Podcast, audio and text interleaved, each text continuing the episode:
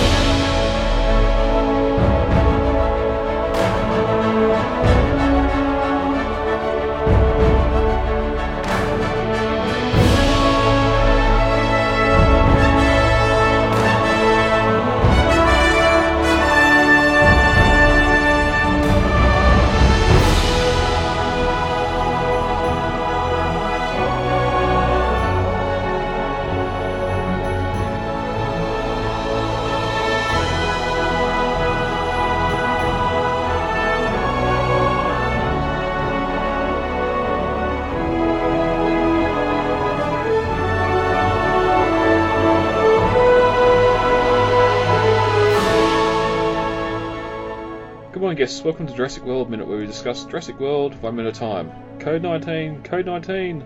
What's a Code 19? I'm Brad, I'm Dave. and here we are to discuss minute 43 of Jurassic World. Before we get to that, we got a couple of links here we're going to discuss um, quickly. Heading over to Kauai and the Jurassic Jungle Expedition Tour, um, which originally featured the um, the military jeep here that we're going to, or truck that we're going to see this minute.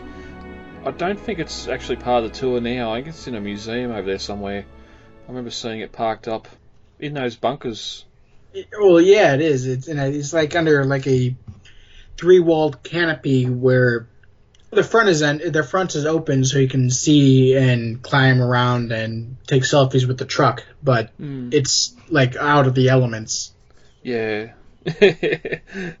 yeah, it was originally used for this uh, Jurassic Jungle ride. I, I do love here how uh, some of the restrictions, uh, guests with back problems or expectant mothers are not advised to participate in this tour. Obviously, it was a bumpy ride in that old girl early on. now, looking at one of the uh, Expedition Tour promotional videos, it looks like they're more uh, modified F series trucks with uh, a lot bigger seating capacity in the back of them, which we're going to talk about when we get to Gallimimus Valley shortly. But uh, Well, the other thing is, I mean, these military trucks are made for like off-roading, pure and simple. They're made to take they're made to take hits and keep on chugging.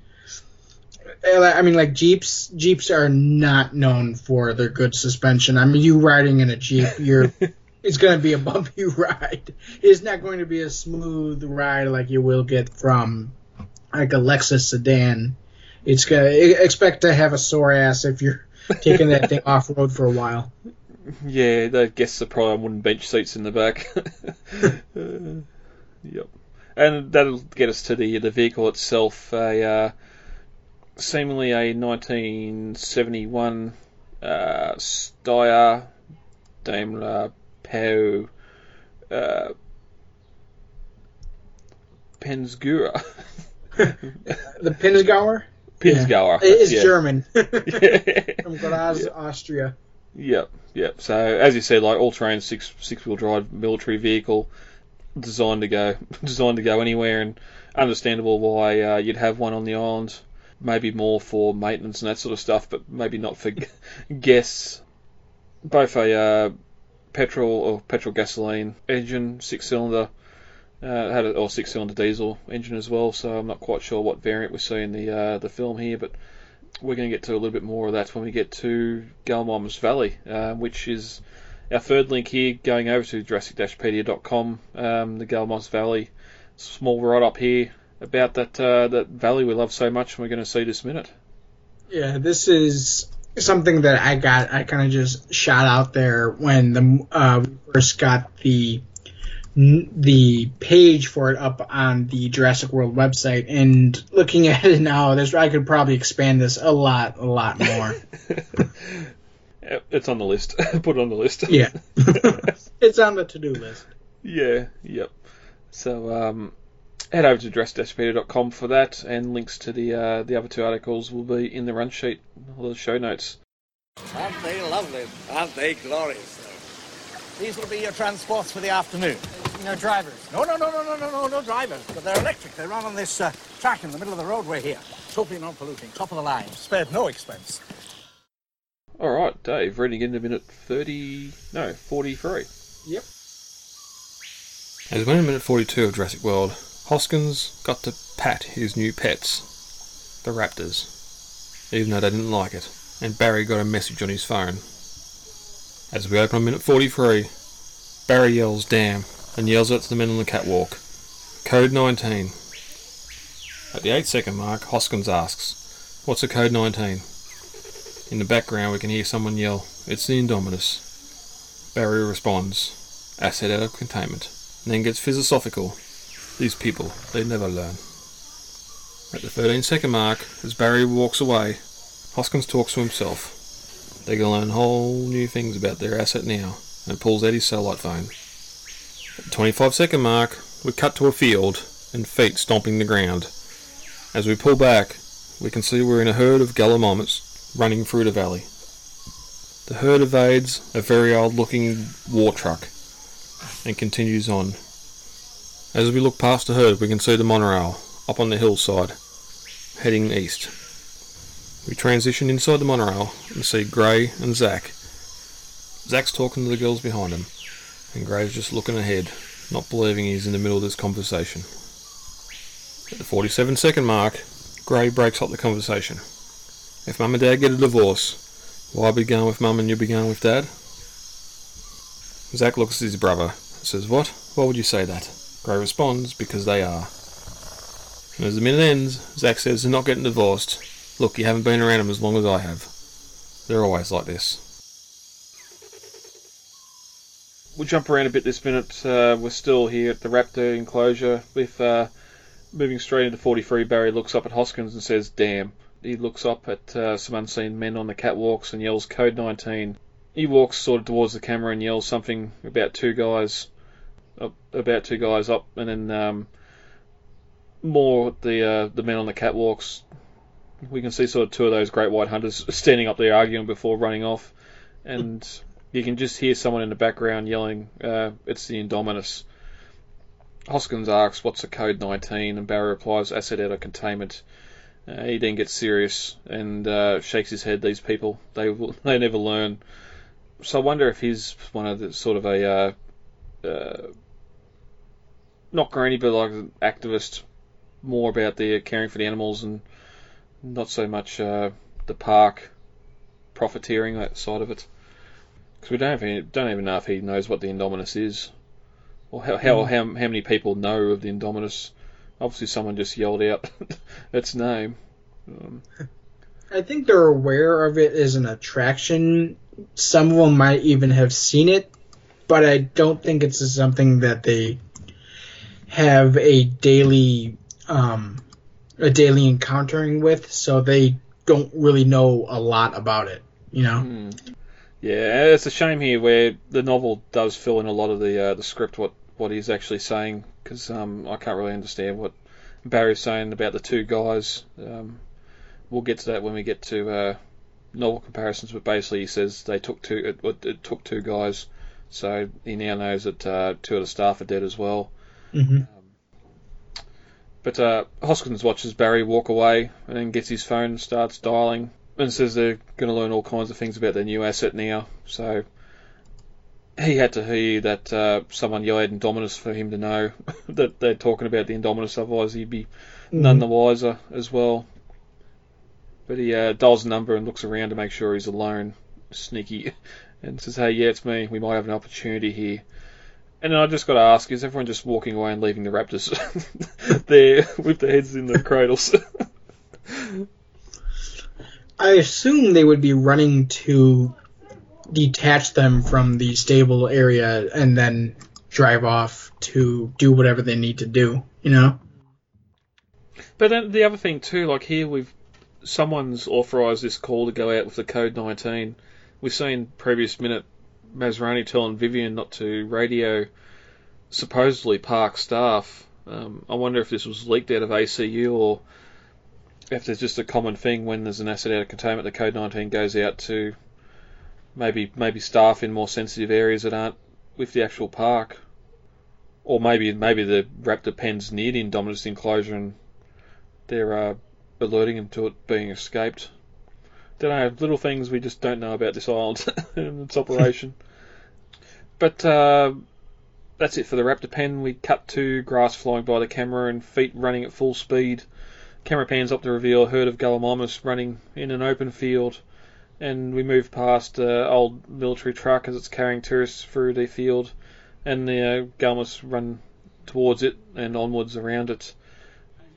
Can I just say how much I hate this design for, of the Gallimimus in this movie? Can we see one not running? I mean, we well we can see one looking at the screen caps here. I mean, it's the feet are moving, but it's just oh my god, the design is so ugly. It has no chest. the The neck kind of just snakes out from the body, which just kind of co- it is like comes to a cone. The body the body comes to a cone, and then the neck forms from there and the arms are just kind of glued to the side because the it looks like the modelers didn't really know what to do with the arms without the chest. And then we get a close up here of one of them screeching, and you can see teeth in the mouth. now, anybody who knows anything about Gallimimus, they didn't have teeth at all. Mm. I mean, maybe you could argue they're those like goose teeth, but even then, that's kind of pushing it because I mean these look like fully formed teeth. Mm. And this is going to be a common thread, especially when we get to Gyrosphere Valley. Um, it, they've got the art. They've got the. Or they should have the um, the minute the. Uh, the maquette from the Gallimimus from the first film photos at least. they know what these animals look like, and yeah, okay, maybe they're always running because that's easier to CG blur and not have the detail there. Or you're looking at them running and not the animal themselves, really. But but I mean, even in motion, you can kind of your your eye and your brain can tell that it looks off. You know, mm. I mean, you can just. It's one of those. It's un, It's like an uncanny valley kind of thing. Yeah. Yeah, and then they hit the Control C on the one, so they've got thirty or forty of them here running. Um, mm-hmm. mm. Yeah, I know the uh, the military truck being here is a bit of a nod to Kualoa Ranch. I, I can't remember if it was because they wanted to get something from the ranch in into the film, apart from, of course, the scenery. Um, obviously, spared some expense on these old military vehicles, but I I don't think it belongs on this island as an active tour vehicle. Um, I've been to open range zoos where they've got large buses or trucks with several carriages all joined together like a train that can take hundreds of people um, through the at a time through the African savannah and that sort of thing. We know there's roads. There's roads here. We don't really need to be too off road, especially with guests in the back. And as we said earlier, they're not built for comfort. Um, I know, I know. I said I wanted to see some more banged up vehicles in the the park, but to make it look ten years old. But this isn't it. The park's got twenty two thousand guests. There's eight in the back of this truck. They, they blew all the budget on the Mercedes for the um, park staff. They had to go with the military surplus for the guests. yeah, yeah. So even even this would be a good good place to have the G wagons yes, they're not they're not um, going to carry as many people either, but they're they're maneuverable. They're a lot comf- more comfier. Uh, you have the windows down, people can take photos out the windows. yeah. But another thing about the Gallimimus, though, is then they went back and created a whole new model for Jurassic World Fallen Kingdom, and it looks great. It's got the chest. It's got no teeth. It's a great Gallimimus model. I just don't know what they were thinking when they designed this the Gallimimus for this movie. I wonder if it was the same team that stayed on from Jurassic World into Fallen Kingdom. Same model. Like I said, I I do know that the ILM B team had been kind of the ones in charge on this one, not not the uh, ILM A team. Yeah, yeah. I got a wonder too. Did they get is it the truck entering the pat the field that spooked them, and that's why they're running? They seem to be maybe they're not flocking to evade a predator, but those uh, those words of Grant from the first film are sort of ringing in the back of my ears here. they're running running for a reason, or do they just like to run? Gallimimus just running for fun. I mean, it could be. It, it could be like um, greyhounds, where they're a very active animal and they they need to run, or they'll just become destructive. Like I mean, they, they they have all this energy and this very high metabolism, and they have to have some output for it. Hmm. You know. Yeah. And plus, I'm sure the truck here probably spooks them enough, driving right through the center of the herd, to where it riles them up some, and they instinctively bolt like a Yeah. horse or something. You know. Yeah. And so that that depends on behaviour and that as well. I know going back to the whole zoos, the open range zoos, and that sort of a lot of those tour vehicles do go close to the animals and stop, and then let the animals come to the Mhm. vehicle, so they're not getting too close. Um, And sometimes the animal doesn't like them getting so close. Like if you, if you've if you've seen the video of the giraffe chasing the tour bus that I think we talked about when Terry was on. one of the most posted videos ever. yes, yes. But at the same time, I mean, it does have some truth that sometimes these animals are just having a bad day and they don't want you in their space. and they can be dangerous if they want to be. yes. Hmm, yep.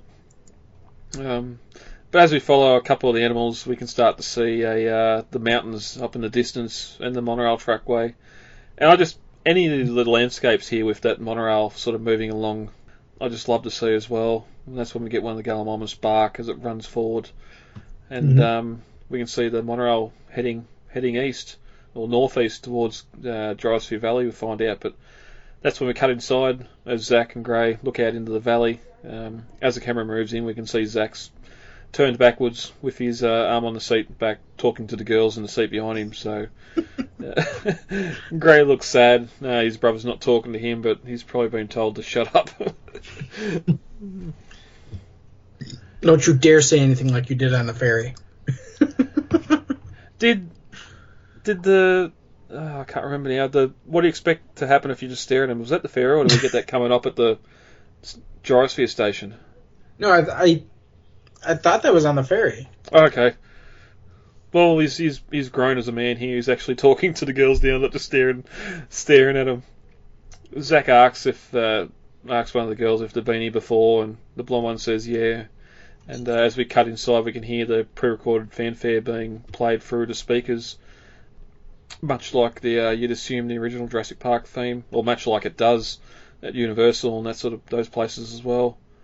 Um, Gray's straight up asked if mum and dad get a divorce, will one of us be with mum and the other with dad? And Zach looks at him, what what do you say that? And then looks back at the girls, hoping they didn't hear. Not the conversation he wants to be having while he's trying to talk to these girls, but Gray rolls his head back and looks out the window again because they are and starts to cry. And Zach tries to reassure him they're not getting a divorce. Well, they're not getting divorced. And as the minute ends, Zach continues, Look, you haven't been around long enough. And we get the rest of that next minute. Finally, some divorce talk in these films. We've had plenty of divorce divorced people in them, skipping out of town and not having or having kids whenever you want to want to be with them and that sort of thing. And yeah, here we're getting it again in Jurassic World. Yep. Um, anything else on that before we get to novel comparisons? Uh, no. No, all right. Over in the novel, Barry looks at his phone and says code 19 up north. Um, they say we lost two guys, so that's where that two guys thing comes in, which is a lot of information for a message. uh, he tells Hoskins what code 19 is and adds uh, that new dinosaur, the big one, these people will never learn, so something added to the dialogue there in the novel. And when we cut to Gray and Zack into Monorail, they look down on the Galmops Valley, and we can see the guests in the safari jeeps. As uh, Gallimimus run by, Gray's watching them through the window, thinking that looked fun, and uh, there's none of the Zack talking to the girls in the novel. Something added for the film. Mhm. But uh, that's minute 43. Dave, what do you reckon we get heavy for today? Sure.